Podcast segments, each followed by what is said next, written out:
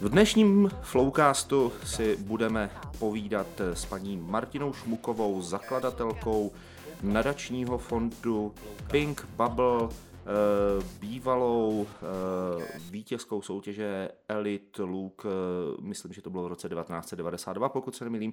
A jak jsme se dozvěděli, tak znovu, znovu i po těch zhruba 30 letech znovu modelkou, ale k tomu se ještě určitě dostaneme. Dobrý den, Martino. Dobrý den. Martino, já začnu možná trošku netradičně, protože budeme se dneska bavit hlavně o vaší nadační práci ve fondu Big Bubble, ale probereme toho samozřejmě daleko více. A já začnu úplně netradičně. Já, když jsem se připravoval na eh, tenhle rozhovor, tak jsem si samozřejmě, tak jako většinou to novináři dělají, eh, pročítal různé vaše jiné tiskové výstupy a v jednom rozhovoru, s který jste dělala, myslím, že to bylo s kolegou, eh, s kolegou z Evropy 2, panem Ondráčkem, tak vy jste odpovídal na otázku, kdo by se vám líbil jako prezident. A řekla jste, že byste si představovala někoho, kdo má tuhle zemi rád a že to není jenom kliše, kdo se bude stavět za ní a ne proti ní. Volby už skončily, eh, nebylo to tak dramatické, jak jsme si všichni mysleli, že to dramatické bude. Ta kampaň byla daleko dramatičtější než ta volba samotná. Jak jste spokojená s tím, jak to dopadlo? Já jsem naprosto spokojená. Já jsem, já jsem teda jako v prvním kole eh, jsem volila paní Nerudovou, protože jsem eh, si přála jak, já jako žena dospělá, aby se vlastně do, do té sféry eh, politické dostalo čím dál víc žen a Eh, tak mi to bylo sympatický, ale samozřejmě s vědomím toho, že pokud paní Nerudová nepostoupí, tak eh, vůbec není jako pochyb o tom, koho budu volit dál a to byl pan, pan, pan Pavel. Takže já jsem strašně šťastná a upřímně, když eh, se to překlopilo do toho, že už není cesta zpět a že opravdu pan, pan generál to vyhraje, tak mě normálně vlítl se do očí a zjistila jsem, že jsem z toho opravdu upřímně dojatá nejen z toho, že máme konečně jako jako reprezentativního člověka, který krásně mluví, souvisle, má to v hlavě všechno jako srovnaný a, a ještě se teda na něho i moc pěkně kouká, má e, i jako se svojí paní tvoří takový harmonický pár, ale vlastně jsem úplně jako ten prvotní, to mi dochází až až, až teď vlastně tady tyhle ty věci. Ale ten prvotní dojem byl, že konečně se do téhle země zase jako vrátí čerstvý vítr. Že už to nebude takový schnilý. A protože jsem měla pocit, že už to tady máme takový moc jako, že to tady smrdí. A teď najednou je prostě, já uvidíme, jak to bude dál, všechno samozřejmě, každý člověk je jenom člověk. A věřím tomu, že asi nebude všechno růžový, ale mm, opravdu ta, ta důvěra v to, že teď se vrátí mezi nás zase nějaká jako naděje, slušnost a, a otevřenost a čerstvý vítr, jak už jsem zmínila, tak to je pro mě opravdu, jako, to je vítězství největší. Já jsem dneska ráno shodou okolností četl o tom, jakým způsobem se e, připravoval pan Pavel na e, svoji kampaň mm-hmm. a on měl najaté Eh, stylisty, kteří mm. ho stylizovali zcela, aspoň to teda tak mm. píšou, zcela záměrně do pozice hollywoodských hvězd. A já si pamatuju takovou krásnou, takovou krás, takový krásný mem, který lítal po teda expatských stránkách, kde byl, eh, kde byl vyfocen, eh, kde byl vyfocen pan generál Pavel a bylo tam napsané prosím Česká republiko, zvol si tatínka Toma Cruise za prezidenta, jako, což, bylo, což, je jako, což je jako hm, hrozně hezký. Já jsem, Pardon, no já no. jenom, že jsem chtěla říct, že, že, si, že, že pořád ještě si říkám, že to je nějaký ufon, který přiletěl, že to je Ken, Ken tady, ale uh, v tom dobrým prostě, že to je, mm, no, esteticky to je tak pěkný, tak hezký se koukat na člověka, který nás bude reprezentovat ve světě a uh, a uh, nebude nám dělat ostudu, prostě to je, mám radost. No. Po, těch, po těch deseti, možná dvaceti letech, jako je to docela příjemná změna, to jsou, to, tomu, tomu rozumím. Flowcast. Flowcast.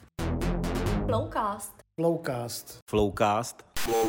Pojďme se pobavit chviličku o tom, uh, o Pink Bubble, mm-hmm. to je ten hlavní důvod, proč jsme se dneska setkali. Vy jste se rozhodla založit Pink Bubble v roce 2011 a to v, to, to v době, kdy už jste za sebou měla víc než 10 let eh, práce v nadačním fondu Krtek. Ten se mhm. tehdy zabýval vlastně velmi podobnou, uh, podobnou věcí, to znamená mm-hmm. pomoci pacientům s onkologickou diagnózou.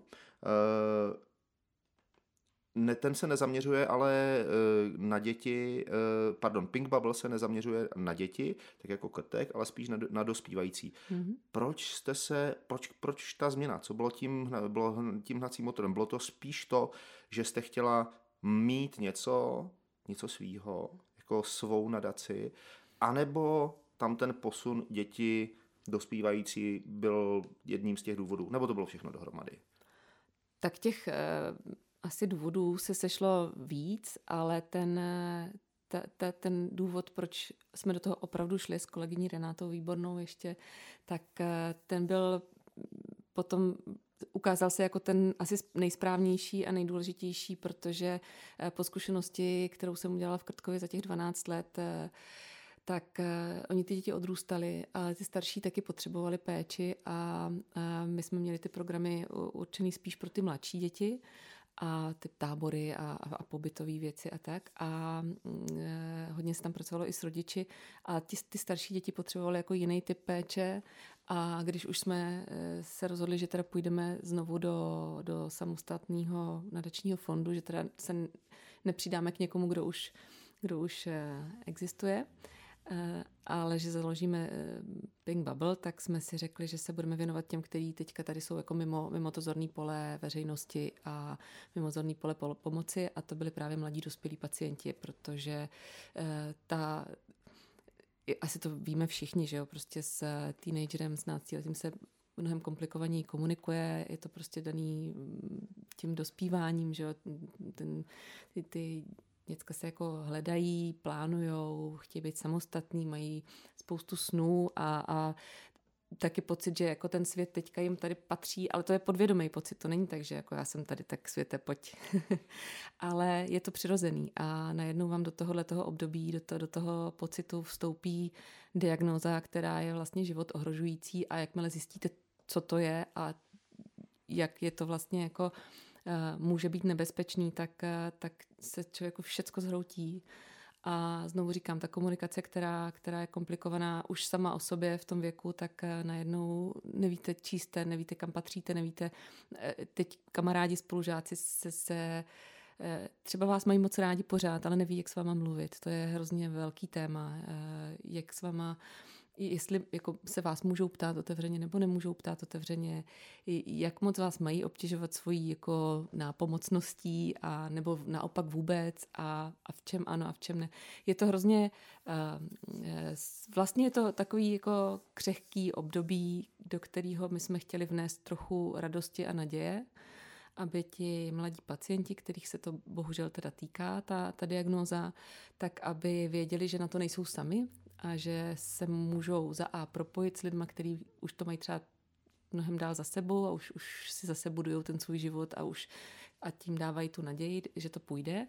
A aby věděli, že i finančně, protože samozřejmě ta nemoc, jak, jakmile prostě jeden rodič, teda jed, to dítě onemocní, ten mladý člověk onemocní, tak prostě přijde o, o část příjmu ta rodina, protože se musí starat a takže jsme tam i proto, aby se jako rychle podařilo překlenout ty, ty, to období, než se vyřídí všechny potřebné papíry, protože to trvá a příspěvky od státu chodí zpětně a tak dál. A než se právě vyřídí třeba Dobrý anděl, což je úplně jako úžasná organizace, kterou my máme moc rádi a a e, ta, jako to, to, že tady jsou, je prostě taky dar z nebes nebo odkud, ale Eh, tak než se tyhle ty věci vyřídí, tak právě my tam nastoupíme s tím, že můžeme poskytnout jedno, jednorázový příspěvek na, ať, na cokoliv. Vlastně jako úplně ne, nespekulujeme o tom, co jste si za to pořídili, protože víme, že ty rodiny se v 99,9% na nás obrací opravdu jako v případě nouze. Mm-hmm. A e, ještě navíc to je podpořeno taky sociálním pracovníkem z nemocnice nebo lékařem nebo nějakým zdravotníkem, který o té situaci má jako ponětí. No a samozřejmě to, že ty děcka nejsou sami a nemusí být na to sami, tak, e, tak e, to se snažíme podporovat programy, které máme pobytový, takový jako zážitkovo-relaxační, rekonvalescenční pobyty, na kterých ty slečny a kluci můžou se potkat. A opět je to vlastně v tom eh, různým období od léčby, takže někdo, kdo ještě tím třeba prochází, ale už mu to lékaři dovolí, tak se může potkat s někým, kdo to má už třeba sedm let za sebou a už si můžou předávat ty zkušenosti a to se mi taky dělo, to bude dobrý a tam, tam to se ti ještě asi vrátí, ale možná taky ne a, a nebo si vlastně jako jsou mezi sebou a nemusí si vůbec vysvětlovat, proč nemá tenhle nohu, proč tam ten má menší oko, proč, se, proč je unavený pořád, proč se, ti nic přece není, teď vypadá, že jsi zdravý, tak proč jsi furt unavená, unavený. Mm-hmm. A to jsou takové jako běžné věci, které člověku už jako nám třeba na první dobrou nedochází, ale oni to mezi sebou prostě mají přirozeně. Takže a ten černý humor mimochodem, tak ten je neuvěřitelný, co, co se tam jako mezi nimi děje. Ten, eh, já jsem nahlídl jenom tak velmi zběžně do knížky, která se jmenuje Lehce střelená příručka, eh, jak to zvládnout v nemocnici, eh, kterou jste, kterou jste vydali. A tam, jak s, tam pokud tomu správně rozumím, tak tu napsali děti, nebo respektive mm-hmm. ne napsali, ale je založená na radách těch, mm-hmm. kteří tu léčbu absolvovali, pro ty, kteří tu léčbu absolvují teďka ano. v tuhle chvíli. Tam teda moc toho černého humoru není, jako jo, ale jak, a upřímně řečeno, tohle byla jedna, tohle je jedna možná z věcí, kterou jste prostě řík, kterou, na kterou, která by mě zajímala, je to určitě případ od případu, ale velmi často jsem se setkával s tím, že když se o někom říkalo, eh, že má eh, diagnózu onkologického nemocní, tak lidi prostě říkali, ježiš chudáčku hmm. a prostě a, a, ne, ne, nechceš něč, nějak pomoct. Jak na tohle eh, obyčejně tyhle lidi reagují? A teď, teď se nebavíme teda o dětech, protože ty, hmm. ty byly v Krtkovi, ale bavíme se o dospívajících, hmm. ty jsou hmm. prostě v Pink Bubble. Jako je to opravdu tak, že chtějí, aby se s nima jednalo jako s normálními, anebo prostě vyžadují nějakou pozornost. Jak, je, je, je takový generický pohled, jak to vlastně je. No, kdybyste měla obecnou radu. No. Někdo, se tak, ně, někdo se takhle vyskytne v okol, okolí, jak se k němu chovat. No, tak ta poslední vaše otázka v podstatě je ta nejdůležitější, protože uh, já jsem Ono to nejde zobecnit. Ono to je opravdu tak, jako v průřezem naší společnosti jsme všichni různých povah, eh, různých nátor, každý, každý komunikujeme jinak a každý vyžadujeme, vyžadujeme jinou pozornost, tak i to mají i ti pacienti. Takže to není tak, že nesmíte jim říkat tohle a musíte jim říkat naopak tohle. Je to tak, že za mě a po zkušenosti s, s tím povídáním s nima je asi nejdůležitější se jich normálně zeptat a být jako co nejotevřenější v tom, že můžeme klidně přiznat, hele, já vlastně, jako, je mi strašně líto, co se ti děje, seš, seš, ale seš můj drahý kamarád, kamarádka, uh, řekni mi ty, co ti je příjemné, co ti, vadí, co ti nevadí a já prostě můžeš mi říct, klidně mě vyhoď tady dveřma, já přijdu potom oknem se zaklepat, jestli přece jenom se třeba nezměnila názor nebo nezměnil. Ale je to opravdu o tom se uh, nebát zeptat, jak komunikovat a co říkat, protože takový to jako sedět a, a vzdychat a říkat, no to je blbý, viď, seš jako teďka, no a, a tak jak to jako, co, co je, a to bude dobrý, to zvládneš. Samozřejmě, že jednou za čas je i tohle důležitý slyšet, asi si myslím pro ty pacienty, ale, ale nechcete to poslouchat od každého, ty jsi silná, ty to zvládneš, to dáš, protože hmm prostě někdy ten člověk se necítí silný zrovna a někdy ani nechce jako tyhle věci slyšet a někdy chce jenom, aby tam někdo seděl, držel za ruku, nebo aby mu, když už je třeba doma, ale nemá síly, tak aby mu někdo úplně automaticky zašel nakoupit. Což tady mimochodem v té, v té příručce taky je. A to jsou takové věci, které tam, tam eh, pár těch rad v té knížičce eh, i o tom, i pro to okolí, pro, to, pro ty, kteří se pohybují kolem tady těchto těch pacientů. A možná se to ani nemusí týkat úplně jako onkologických pacientů, ale kohokoliv kdo je uh, nějak vážněji nemocný a kdo vyžaduje najednou jiný Protože si představte jiný způsob komunikace. Představte si, že máte svůj život, jste nezávislý, úplně si děláte, co potřebujete, co chcete a najednou vám někdo jiný říká, že musí teď ležet, teď kapačka, teď tohle, teď snídaně, teďka odběry, teď něco, teď něco. Úplně ztratíte kontrolu nad tím, co se vám děje a vlastně se jako musíte chtě nechtě na určitou dobu odevzdat tomu systému, tomu většímu, někomu, kdo, kdo prostě, komu věříte, že vás teda mm-hmm. z mhm. toho dostane. A to je pro každou povahu jiný, že jo? Někdo to snáší dobře, prostě se tak jako si lehne a řekne, tak já vám důvěřuju, pánové doktoři, a, a ono to bude dobrý. A někdo prostě jako to nemůže zkousnout. Takže uh, univerzální rada, jestli existuje vůbec, tak je uh, zeptejte se toho člověka přímo. Mluvte s ním, Mluvte s ním. ptejte se ho, Jo. nabízejte mu věci, třeba chceš tohle, je ti to příjemný. Úplně takový ten klasický, prostě, klasický, prostě konsenzuální přístup. No, dát mu vědět, že tam jste a že kdyby on potřeboval, tak ať se určitě jako ozve. Flowcast. Flowcast. Flowcast. Flowcast. Flowcast. Jaký rozdíl je mezi eh, péčí o eh, malí děti, tom- těm, kterým jste se věnovala v nadaci Krtek, a těmi dospívajícími. My jsme se bavili vlastně ještě předtím, když jsme mm-hmm. začali ten rozhovor o tom, že u těch malých dětí to někdy bývá jednodušší, protože eh, ty malí děti rodiče hodně často pozorují a každou změnu chování a zdraví jako s ní běží za doktorem a většinou se teda stává to, nebo res- respektive pokud už přijde k tomu, že se mm. takováto nepříznivá diagnoza objeví, tak většinou se u těch malých dětí na ní přijde velmi záhy a mm. je tam velká šance na tom, že se e, s tím dá něco ještě udělat. Když to u těch dospívajících už to tak nemusí být. Je tomu tak? No, je tomu tak z toho. Asi bych neřekla, že z důvodu eh, toho, že se ty starší pacienti nebo jako starší děti a náctiletí eh, nedají léčit. Naopak, eh, já jsem ta úspěšnost léčby je obrovská, vysoká, čím dál vyšší. Teď už samozřejmě to nejde po těch desítkách, no, jednotkách procent, ale, ale, ale zvyšuje se pořád. A ta, ten rozdíl u těch malých dětí je opravdu v tom, že maminky ty svoje miláčky malý pozorují a ty malí děti se nechají. Když to u teenagera už je, jako je těžký na něj koukat a zkoumat mu, ukaž se mi a kde tady máš, co, co tady máš. Takže se na tu diagnózu, pokud to nastane, tak se na něj často přijde mnohem později.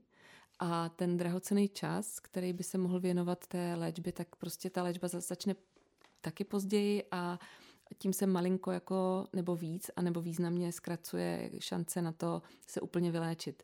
A eh, to je podle mě hrozně důležitý o těchto věcech mluvit, protože eh, pořád se tady bavíme o v úvozovkách relativně malým množství těch pacientů, ale eh, dejme tomu, že těch dětí jsou 350 dětí za rok nově diagnostikovaných od 0 do 18 let a těch od 18 do 29 jich třeba může být 500, 600, nevím, tak přibližně, já to teďka nemám úplně spočítaný, protože oni se ty statistiky prolínají, Mhm.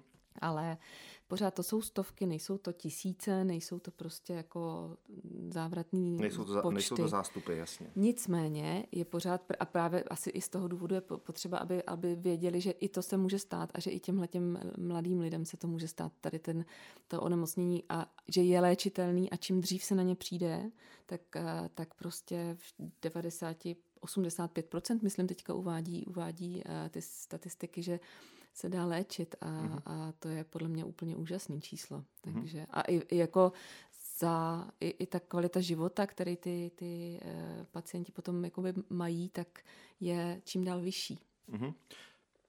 Tak, pokračujeme dále.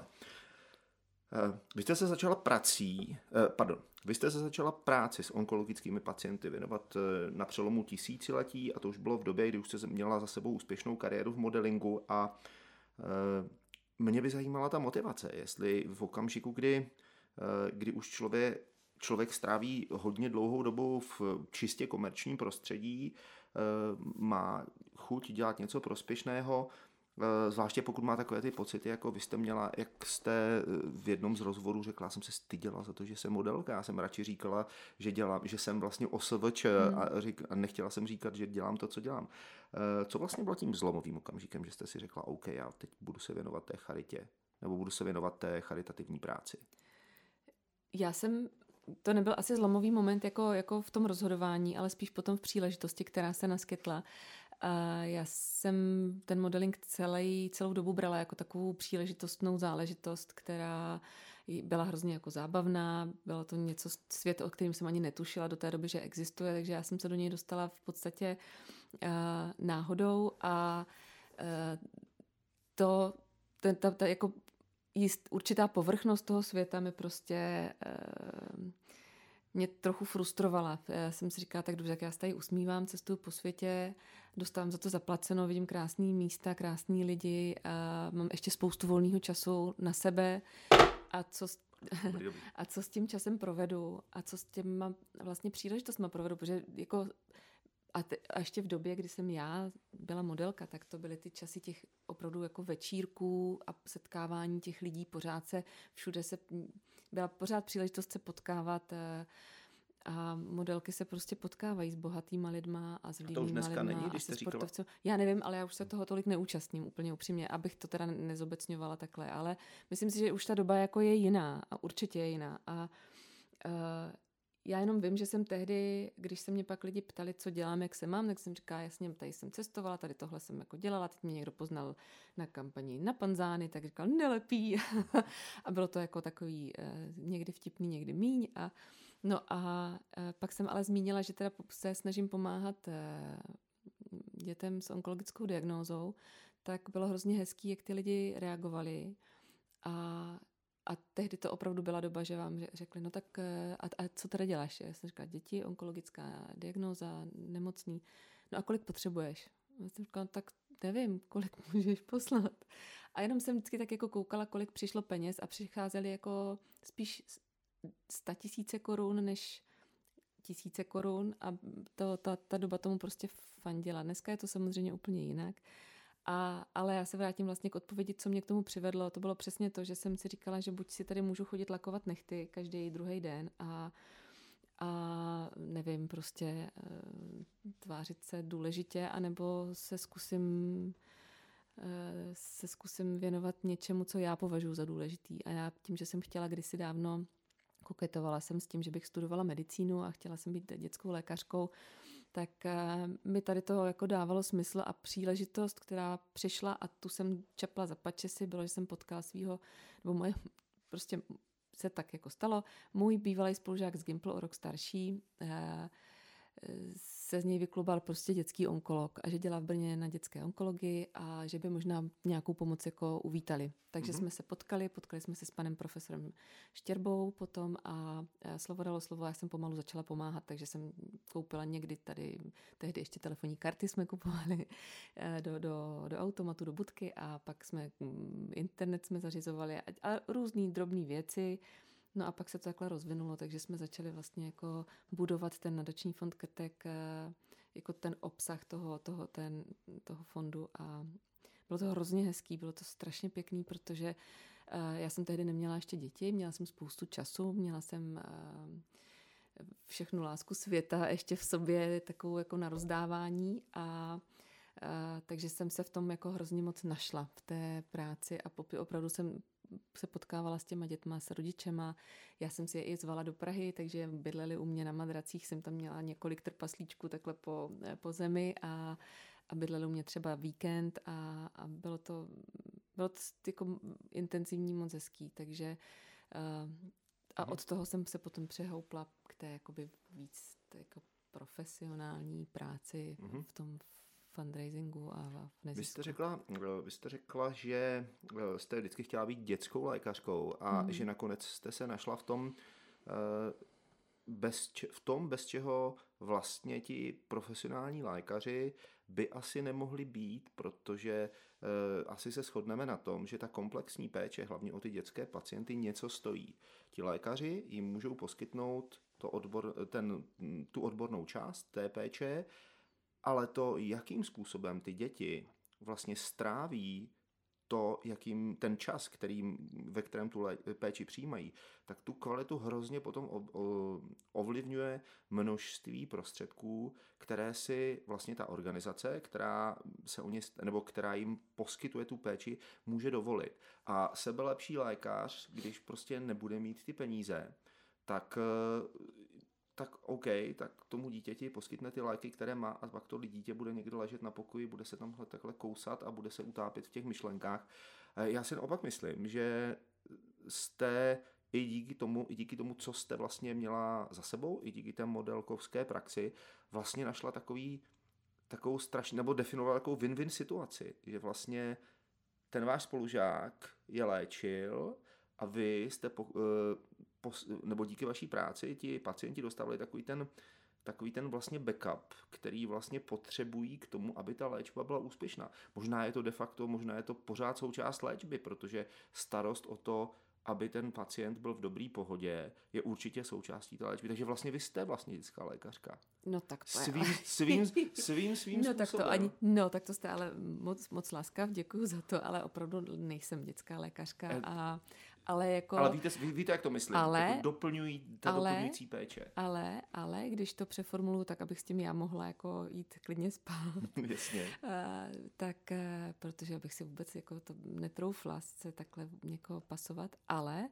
myslím si, že ta práce, kterou dělám a děláme, nedělám ji sama, dělá ji celá tady ta parta lidí kolem nás, tak, eh, tak to je práce, která pomáhá těm dětem se uzdravovat. A to je pro mě možná dneska důležitější, nebo takhle, není to důležitější, ale já už to nesrovnávám. Prostě lékaři léčí, zkoumají, snaží se opravdu jako to, to, to toho člověka dostat zpátky do, do toho běžného života, zpátky k nám, aby, aby tady byl aby byl co nejvíc v pohodě a my se snažíme, aby ta doba, než se to stane, než se vyléčí ve většině teda případů, tak aby strávil co nej, nejkvalitněji a aby měl aby měl na co se těšit, aby měli ty, ty, ty dneska teda už jako mladěši, eh, protože těch malých dětí tam máme míň, ale staráme se o ty, o ty náctiletý mladý dospělí až do 30 let, takže to nejsou úplně jenom děti, to jsou prostě, ale pořád to jsou lidi, kteří teprve jako začínají ten svůj život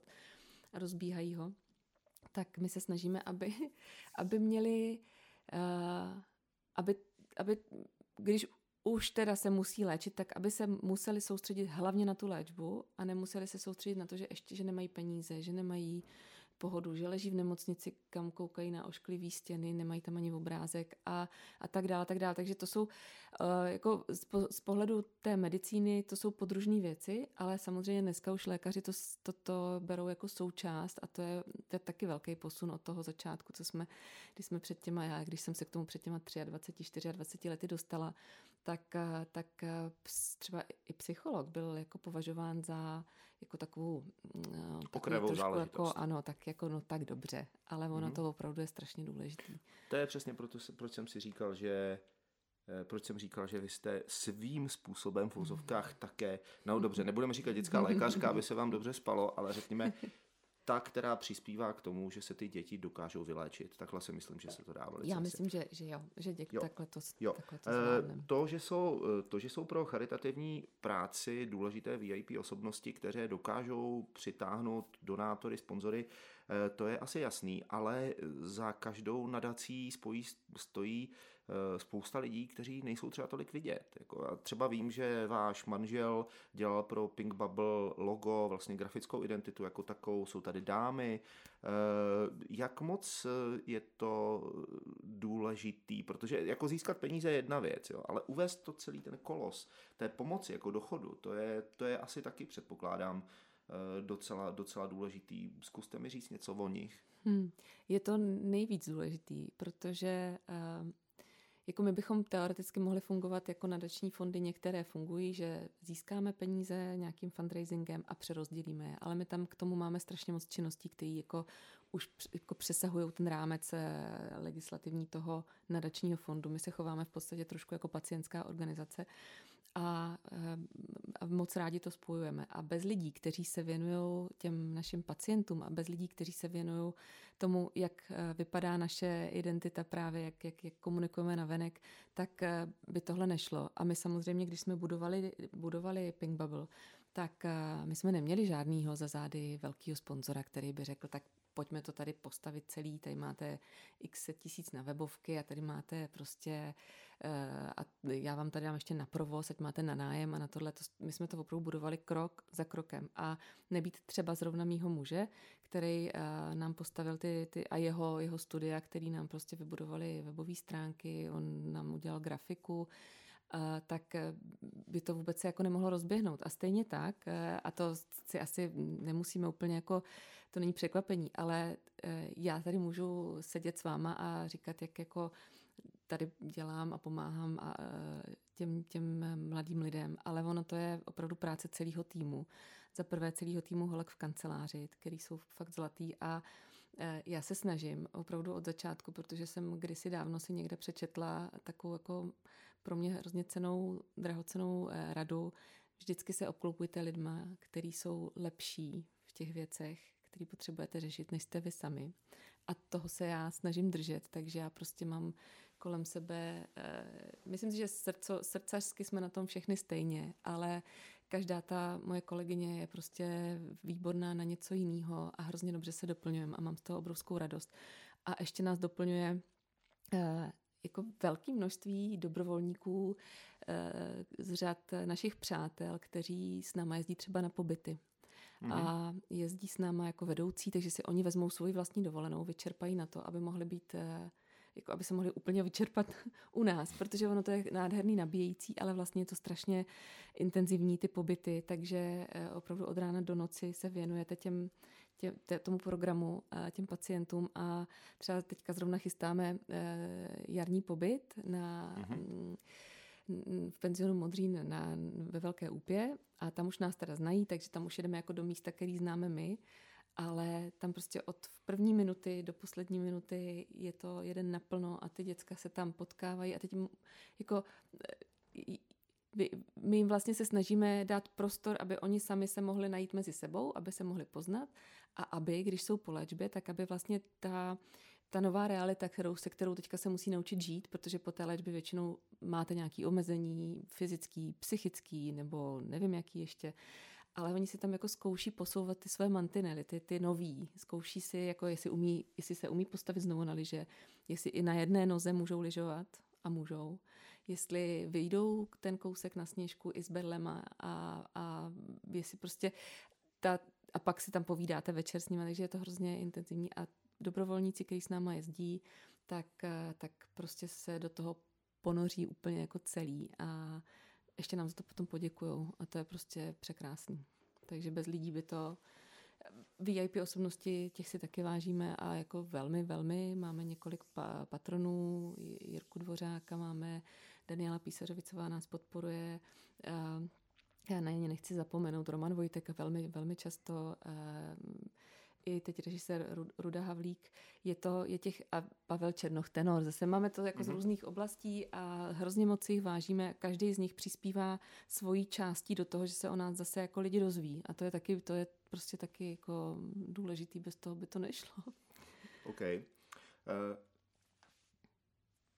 té druhé části teď, jo. Mm-hmm. Uh, vy jste kdysi řekla, ženy dnes chtějí být dokonalé, ale nejsou jedinečné.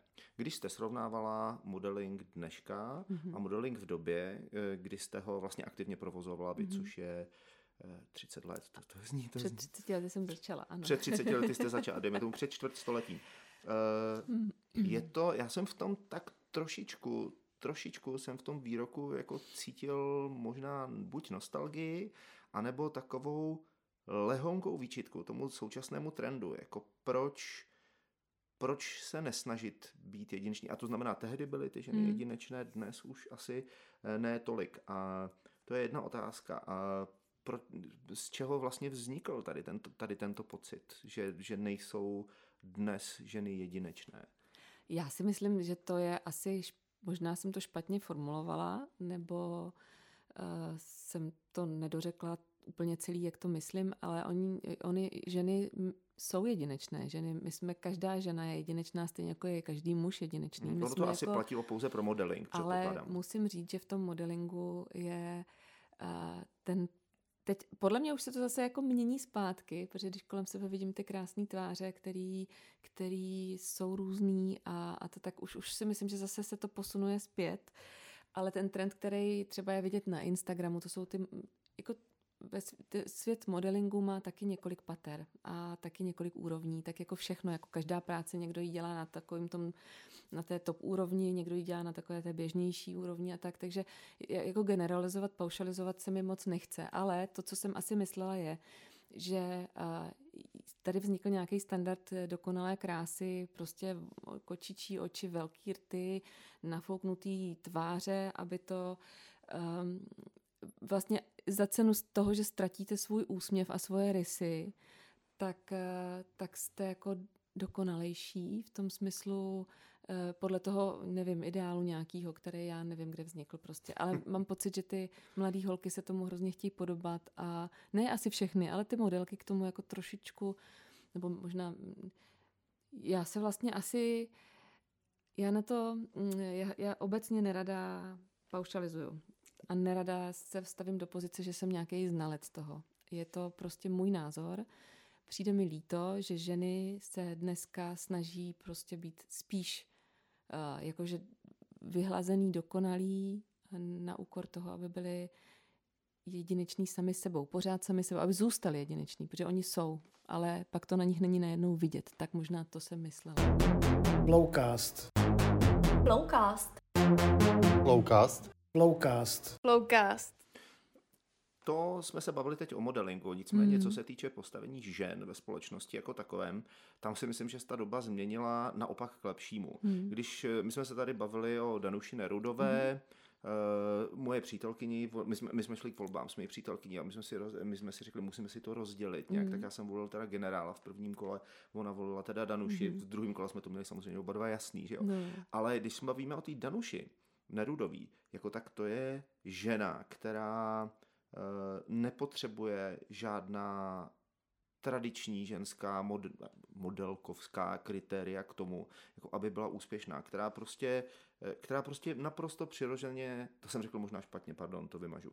Mhm. Eh, To je žena, která je úspěšná, byla úspěšná prostě jenom tím vlastně, co udělala. Jako to je prostě žena, která se vzepřela takovému tomu obecnému povědomí o tom, že prostě pro ženy existuje něco jako, se tomu, eh, něco jako skleněný strop, čili taková ta neviditelná bariéra, která ženám vlastně brání v tom, aby získali důležité postavení v tom dominantně Hmm. eh, mužském světě. A já si myslím, že tohle je jedna z nejdůležitějších věcí, které dnes, které dnes vlastně jsou, že neustále se mluvilo o rovných šancích, že je potřeba, aby ženám se zařídily rovné šance, aby byly rovnoprávné s muži a ty snahy, aby tomu tak opravdu bylo, byly a jsou pořád silné.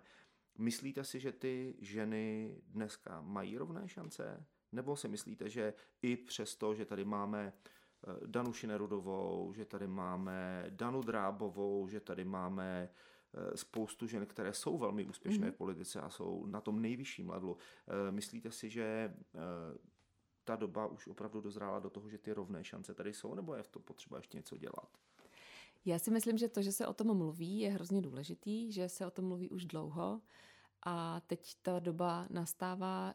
To s tím skleněným stropem, ono taky je to, se to týká nejenom kariéry v politice a ve veřejných funkcích, ale i třeba rovnosti v platovém ohodnocení eh, za stejnou práci a to si myslím, že ještě pořád narovnaný není. Nejsem úplně znalec, ale um, mám pocit, že tam ještě pořád jako je kus práce, který by se měl odvést.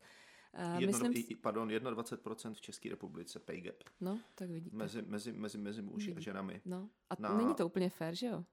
Jako- No určitě ne. To je jako asi, asi každý Mhm. normálně uvažující člověk eh, by řekl, že prostě za stejnou práci, za stejně odvedenou práci by měli být stejný ohodnocení. by měli lidé bez ohledu na to, jestli jsou to muži nebo ženy Mhm. nebo cokoliv jiného, tak by měli být prostě stejně ohodnocený. Jako, a to je prostě, a, a, a upřímně řečeno, mě Mě to hlava Připadá- nebere. připadá absurdní prostě jako vůbec uvažovat o tom, že by to mělo být jinak. Já jo. to taky nechápu a, a to, tohle opravdu mi přijde jako velká nespravedlnost a v podstatě je to uh, no, nespravedlnost, hotovo, nebudem to, myslím si, že to je prostě jako uh, absolutně nefér, protože to je postav, za, založený jenom na tom, jestli teda je člověk muž nebo žena a to je všechno.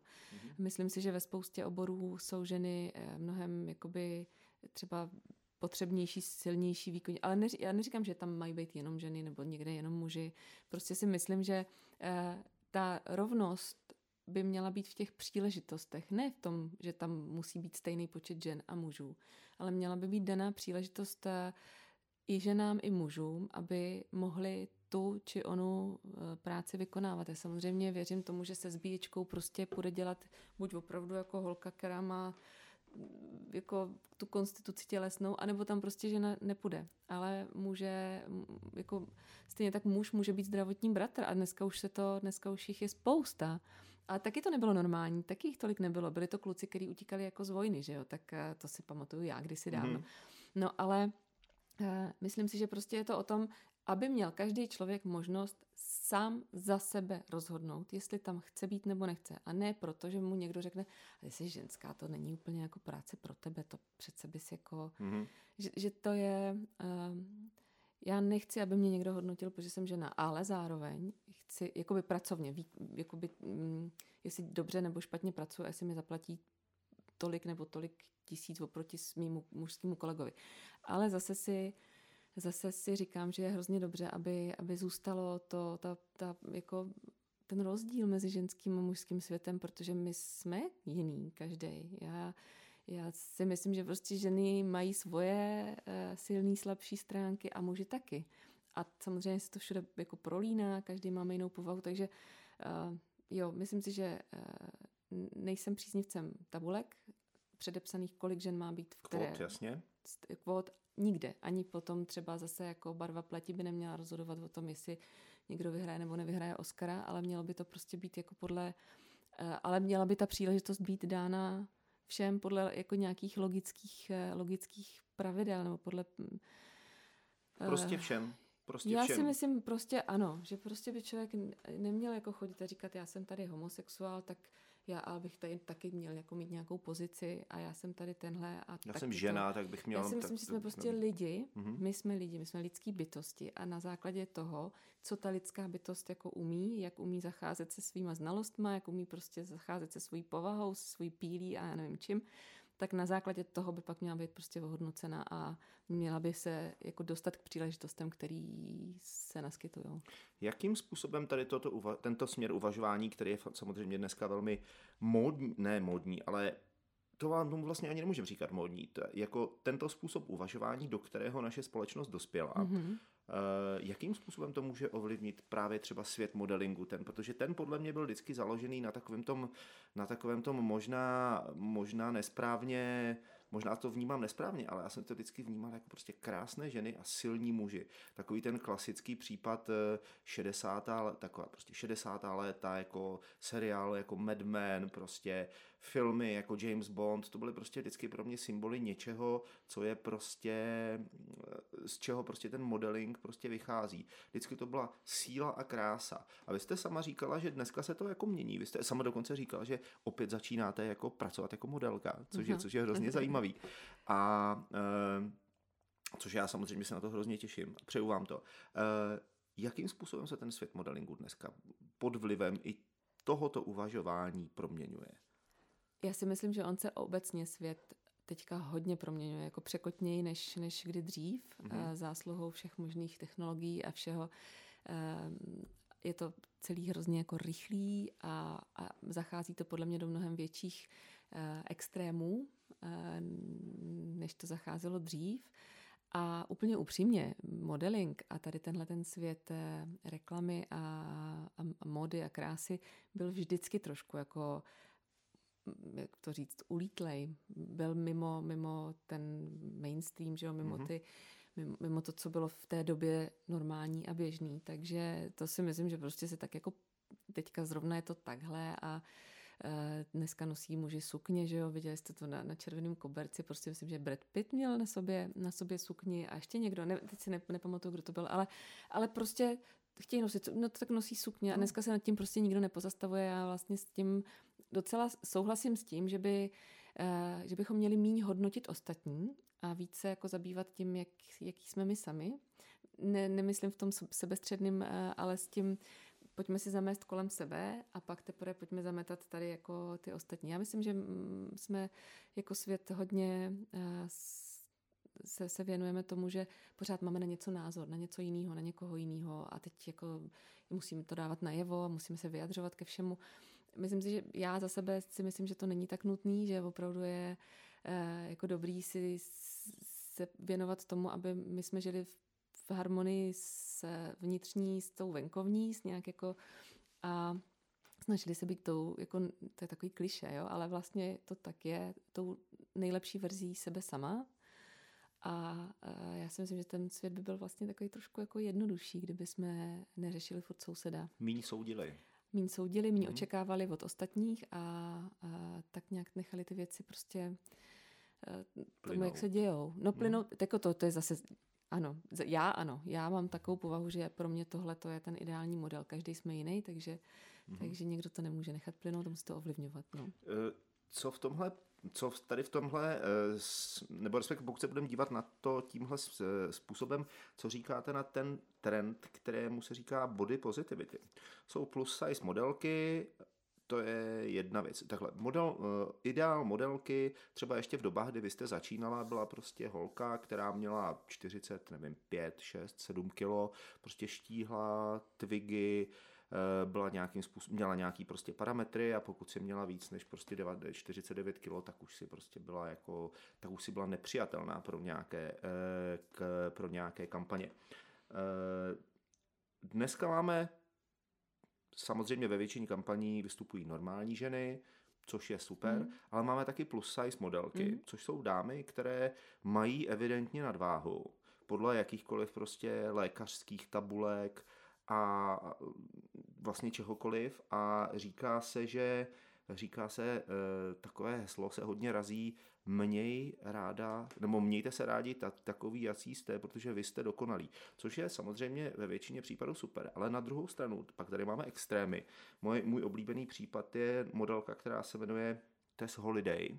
Je to dáma, která má asi 170 kg, jako cpe se dortama, fotí se u toho a nad tím jsou prostě, nad tím jsou prostě nápisy typu mám se ráda taková, jaká jsem, miluji svoje tělo a tak dále. A tohle všechno je v situaci, kdy eh, čtvrtina lidí na světě má nadváhu, v Česku a v Evropě, což jsou bohaté regiony, mm. tak je to dokonce 60%. Tak eh, mě zajímá váš názor přesně tady na tady tuto oblast. Ono je to hrozně citlivý, hrozně citlivý, aby kdybychom byli v anglosaském světě, tak už jenom za tuhle otázku mě někdo umlátí.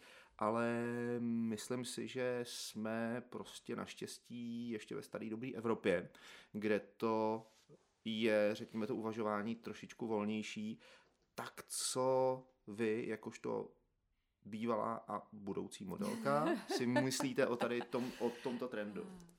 Já se určitě eh, klaním k tomu, aby se člověk naučil mít se rád, protože si zrovna pa- paradoxně myslím, že spousta lidí, kteří mají nadváhu žen, který mají, na, ale i mužů, eh, tak eh, to pramení z psychické nepohody a z toho, že nejsou úplně srovnaní sami se sebou z jiných důvodů, ale já nejsem zase opět, eh, nemám toho nastudováno tolik, abych tady mohla házet čísly a odbornostmi a tak. Můj názor je, že když, je, když má člověk křivky a takový to hezký plný tělo, tak, uh, tak je to v pořádku. A když se staráte o to, aby v tom těle byly ty, abyste měli zdravý srdce, zdravý orgány, aby to prostě, aby ten systém celý fungoval, tak uh, každý jsme se narodili do nějakého, jako za, za máme nějakou genetiku, nějaký genetický předpoklady a já jsem se kdysi dávno jsem byla na přednášce jedné tibetské eh, paní doktorky, která teda měla vystudovanou i západní medicínu, ale věnovala se té, té svojí tibetské historicky, kterou jako zdědili tam eh, eh, u, u nich a ta říkala, že jsou typy lidí, kteří i když budou držet hladovku a budou prostě trpět eh, a všechno možný se budou snažit dělat, tak prostě nebudou hubení, protože k tomu mají předpoklady. Takže je to opravdu eh, o tom, jestli tam někdo sedí a cpe se dortem, tak to si myslím, že je jako a, a, ještě to jako prezentuje, že to je bezvadný, tak eh, za mě osobně to je jako na, úplně zahranou všeho, protože to je přesně důvod, eh, jako jasně, tak nemusíš nic dělat a, a seš jako já si pořád si myslím, že eh, jako v silách každého člověka je něco dělat pro svý tělo a asi spíš pro psychickou pohodu. Ono to tělo potom časem, když se, když se spustíte, opustíte ten stresový režim toho, že jste v nepohodě sám se sebou, protože práce doma, něco, nevím, nebo v dětství, tak, tak si myslím, že vlastně to tělo potom samo hezky jako nast, nast, nastaví nějaký jako sebezáchovný režim. Takže za mě jsou spíš důležitý, důležitý je, aby, aby lidi, aby holky nechtěly hubnout za každou cenu, protože takhle vypadají ty modelky na tom mole. Důvod, proč vypadají modelky na mole hubeně a proč se jich tam většina, i když dneska už jsou ty trendy mnohem jako otevřenější, tak stejně tam vidíte vždycky většinu těch holek hubených, protože to opticky ty šaty působí prostě elegantněji. Ale dneska, což je skvělý, se mezi ně vždycky dostane ještě trošku jako kuletější nebo taková jako zaoblenější modelka, dostane se mezi ně starší žena, dostane se mezi ně, protože je počítáno s tím, že i tady v tom je krása. Ale ta prvotní prostě bohužel, nebo bohudík, mm-hmm. oko esteticky prostě po, pobere tady tu, tu, tu tyčku. Nicméně to není pro život, to je prostě show. Jako modelky na, na, na mole, na přehlídkách, jsem to říkala, svět modelingu je Svět sám pro sebe je posunutý, to není realita, to není ani jako něco, co je vzorem pro realitu. To je divadlo, je to divadlo, to krásné divadlo, je hezký, když se člověk potom hezky oblíká, hezky se o sebe stará, ale tohle jsou extrémy. Takže člověk si, myslím, v běžném životě prostě by za mě měl fungovat jako běžně a když potom jde třeba na ples nebo na nějakou, já nevím, tak se obleče do těch šatů a dá si ty umějí řasy, ty holky se mm. jako namalují, ale každá ta situace má svoji, jako každá příležitost má, má, má svoje pravidla. já jsem si, já, já jsem upřímně řečeno, eh, když jsem viděl nějaké eh, záběry z přehlídek, eh, třeba Jean-Paula Gaultiera, a to nejsem zdaleka odborník na modu, jako, nebo respektive nechci říct, že mě vůbec nezajímá, to bych, asi, to bych asi řekl, řekl špatně, zvláště v případě, že má přítelkyně se také kdysi věnovala modelingu, mm-hmm. tak tak prostě vím, že některé z těch modelů to jsou věci, které které se snad ani nedají bez nějaké dopomoci nosit. Jako to jsou také konstrukce šílené, hmm. které ti lidi mají, které ti lidi mají na sobě. A že je to opravdu asi něco úplně jiného. Já mám ještě pár otázek, který bych se, a zpátky bych se přesunul teda k Pink Bubble jako mm-hmm. takovému, abych, abychom opustili svět modelingu, eh, o kterém přece jenom tento rozhovor úplně není. Eh, váš nadační fond Pink Bubble se zaměřuje na to, aby těm lidem s onkologickým onemocněním poskytnul nějaký zážitek, něco, co mm-hmm. prostě by si nemohli z jakýchkoliv způsobů, z jakýchkoliv eh, důvodů dovolit. Jaké zážitky nebo jaká přání ti lidé nejčastěji mají. Ne, pozor, nemusí to být ne, to, to nejhodnotnější, mm-hmm. to, za co utratíte nejvíc peněz. Ale co jste tak, co jste tak uh, jako, co se nejčastěji vaše bublinky přejí?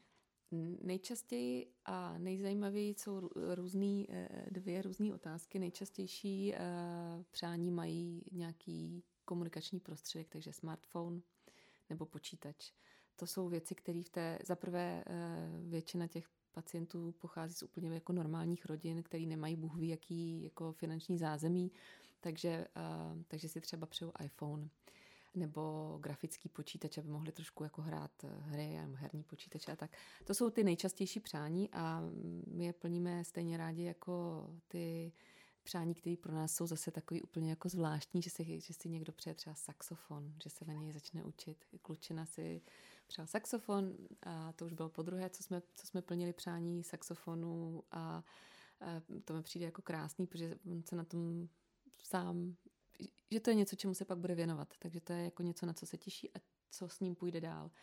A pak jsou takový, který si přejou třeba a, dovolenou s rodiči nebo dovolenou pro rodiče. Vlastně jako ty děti si přejou něco, co by dali mamince, teďkovi, za to, že se o ně tak hezky starali, nebo že, že, že měli s nimi tolik starostí a tak to taky hrozně, jako to jsou dojemné věci a úplně nej, nejvíc, co nás tady většinou s holkama, to tak jako sedíme a máme spadlou bradu, když jeden pacient, který sám by si mohl něco přát pro sebe, tak si přeje něco pro někoho dalšího. A to je prostě, eh, to je něco, co vlastně jako je důkazem toho, že ty děcka jsou, že ty hodnoty mají posunutý trošičku jako jinam.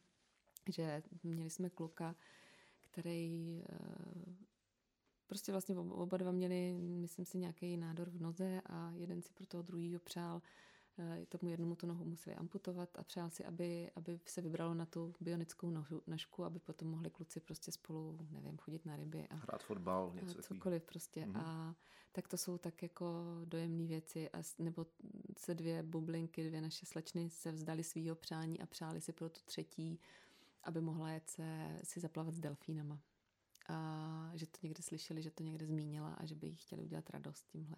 Tak to jsou takový jako, eh, jako hrozně dojemný, možná víc než, že si pře... teďka, by, teďka někdo chce jet na, do Ameriky na NBA, mm-hmm.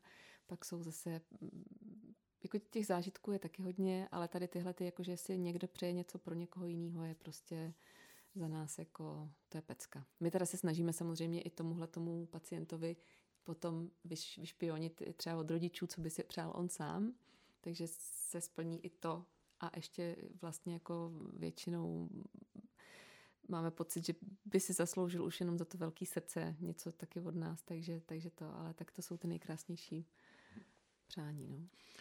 Já si dokážu představit, že ti vaši klienti asi, i když to slovo klient není úplně jak asi přesný, ale já, řekněme bublinky, řekněme ty vaše bublinky, hmm. asi budou velmi rádi, že jim někdo to přání může splnit, nebo že prostřednictvím vás mohou splnit přání hmm. někomu jinému. Eh, vyjadřují vděčnost určitě, někdo vám pošle nějaký poděkování. Zkuste mi na závěr uvést příklad nějakého poděkování, které vám opravdu dalo velkou radost. Někdo, kdo vám řekl, tohle bylo fakt super, nebo uh, tohle někomu jinému udělalo radost. No, ono je vždycky hezký, když se doslechnete zpátky, že, jo, že někdo děkuje a není to úplně automatický, protože samozřejmě ty lidi řeší spoustu jiných věcí, tak někdy ani nemají čas nebo myšlenku na to se někde ještě zabývat tím, že napíšou zpátky, ale co jsme se dozvěděli a dostalo nás je vyjádření těch bublin, co s náma třeba jezdí na ty pobyty a co už, co už byli víckrát, tak a, že řekl, že Pink Bubble je pro ně rodina. Druhá rodina samozřejmě, oni mají tu svoji a Pink Bubble to je něco jako naše rozšířená rodina. A to je pro mě obrovský kompliment, protože to je přesně to, že ta bublina je to bezpečné místo, kde se oni cítí tak dobře jako doma. Nebo zase jinak dobře ale ten, ta kvalita toho pocitu je prostě podobná. A to je pro mě obrovský kompliment a pro nás tady jako pro tu naši práci. A e, teď zase, a úplně zase z jiného soudku e, poděkování přišlo od maminky, která chodí na, na, na ambulanci v, ne, v motolské nemocnici se, se svojí dcerou a psali, jak je hrozně jako dobře, že jsme nechali vymalovat tu Lukáš Urbánek, výtvarník, úžasný člověk, eh, vymaloval ambulanci indiánskou tematikou a e, maminka psala, že vždycky se ta holčička těší na to, že půjdu na kontrolu do nemocnice, protože se těší na ty indiány a že se tam zase bude číst a ten, co se nevešel do výtahu, tak tomu se smějou úplně ze všeho nejvíc. Takže vlastně to je zase jako jiná, jiná sféra toho, co děláme, toho, v čem pomáháme. No a vlastně teď nám poděkoval pan, pan doktor, který pracuje nebo vede oddělení zobrazovacích metod v Motole. Tam zase, zase jsme pomáhali, natočili jsme takový, nebo my jsme ho nenatočili, ale zařídili jsme, že jsme, že, se, že jsme vytvořili malý film, který provede pacienty magnetickou rezonancí, vyšetřením, aby nemuseli do narkózy, což je hrozně jako důležité, protože každá ta narkóza zatěžuje organismus. Mm-hmm. Takže aby se co nejméně těch pacientů kvůli stresu, kvůli strachu, kvůli nevím čemu, eh, aby se nemuselo eh, uvádět do narkózy, tak vlastně eh, máme takový průvodní film, pan Nárožní ho namluvil jako večerníček, a je to hrozně pěkný, tak zase nám přišli, přišlo poděkování, že, že se už x pacientů prostě díky tomu nemuselo nemuselo eh, jako dostat tady do těch, nemuseli je právě jim dávat narkózu a, a absolvovali to úplně krásně, výsledky vyšly skvěle, takže to, je, to jsou takové jako různý typy těch, eh, těch zpětných vazeb, který nás těší a ze kterých máme opravdu obrovskou radost.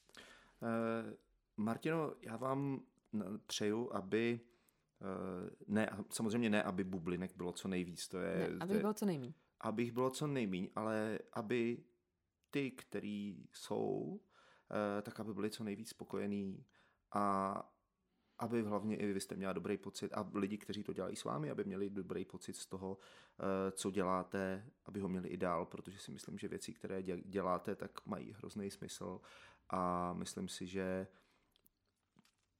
ještě jednou to zopakuju, myslím si, že jsou pro ty onkologické pacienty úplně stejně důležitý jako ta lékařská péče, protože když je člověk šťastný, tak jako samozřejmě věř a víra tvá tě uzdraví, to je takové heslo, které zní naprosto strašně, ale určitě i ten člověk, který je v dobré psychické pohodě, přijímá tu léčbu lépe. Takže vám děkuji vlastně i za ně. Děkuji vám za dnešní rozhovor. Eh, loučím se eh, jak s posluchači Flowcastu, a tak s vámi a já doufám, že eh, se eh, nevidíme naposled a že se ještě někdy v budoucnu setkáme. Moc krát děkuji a nashledanou.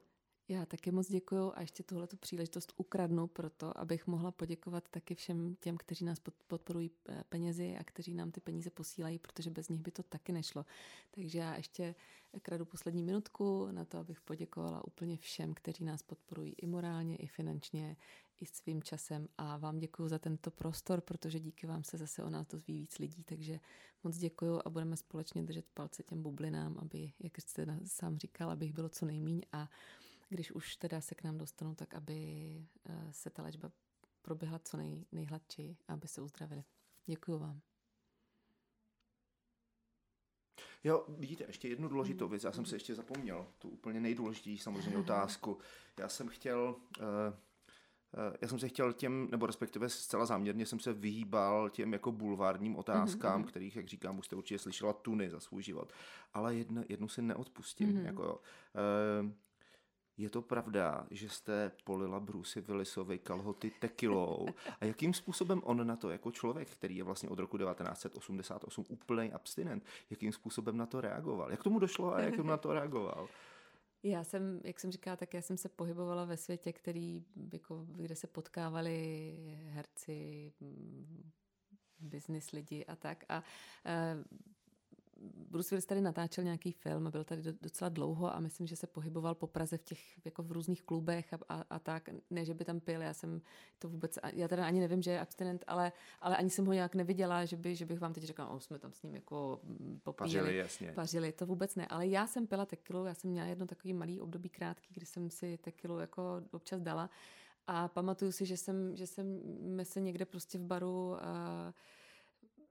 On tam byl, já jsem tam byla, bylo tam spousta dalších lidí a, a tak jsem se nějak otočila a opravdu jsem mu jako polila džíny a on se začal smát a jako chvilku jsme si povídali a, a šli jsme každý svojí cestou. To já, jestli jsem to někde zmínila, což, což jsem určitě zmínila, tak bylo eh, možná v souvislosti s tím, že se mě občas někdo zeptá, koho všeho jsem jako potkala, jaký známý osobnosti a uh, já jsem říkala, že to je vlastně jako jedno, že ty zážitky jsou takový, jako že v tomhle světě se potkáváte s těma lidma a uh, pro mě jsou důležitý ti, kteří si mě pamatujou, s kterými jsem navázala nějaký kontakt a třeba Bruce Willis by si mě vůbec nepamatoval, ten mě vůbec neznal my jsme, říkám znovu, tomu jsem polila Katě. S někým jiným, s Elijah Woodem jsem si povídala, strávili jsme večer povídáním, ale uh, ani ten nevím, jestli by si mě zapamatoval, ale vlastně jako eh, to byl ten důvod, proč jsem o tom mluvila, ne, protože bych chtěla jako tady eh, do světa poslat zprávu, že se znám s Brusem Willisem, to opravdu takhle není, takže. Jasně, super. Děkuju, Děkuju díky taky. moc, super. Flowcast. Flowcast. Flowcast. Flowcast. Flowcast. Flowcast.